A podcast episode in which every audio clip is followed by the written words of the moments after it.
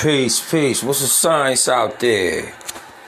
All is well on this sense. So I know all is well over there.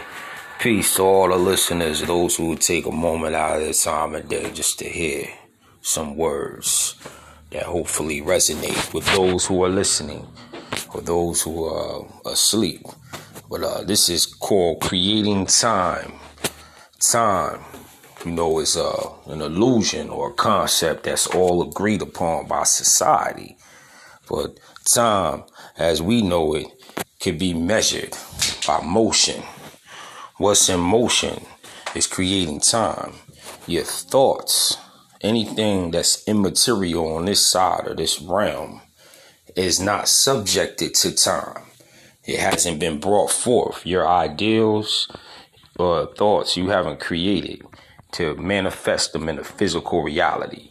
Now, once you manifest that energy into a physical reality, it's exposed and subjected to time, to things that are in motion, and, and it shall erode back to that which it came from, back to just pure energy or nothingness or no things from, from that which it came from, which was thought.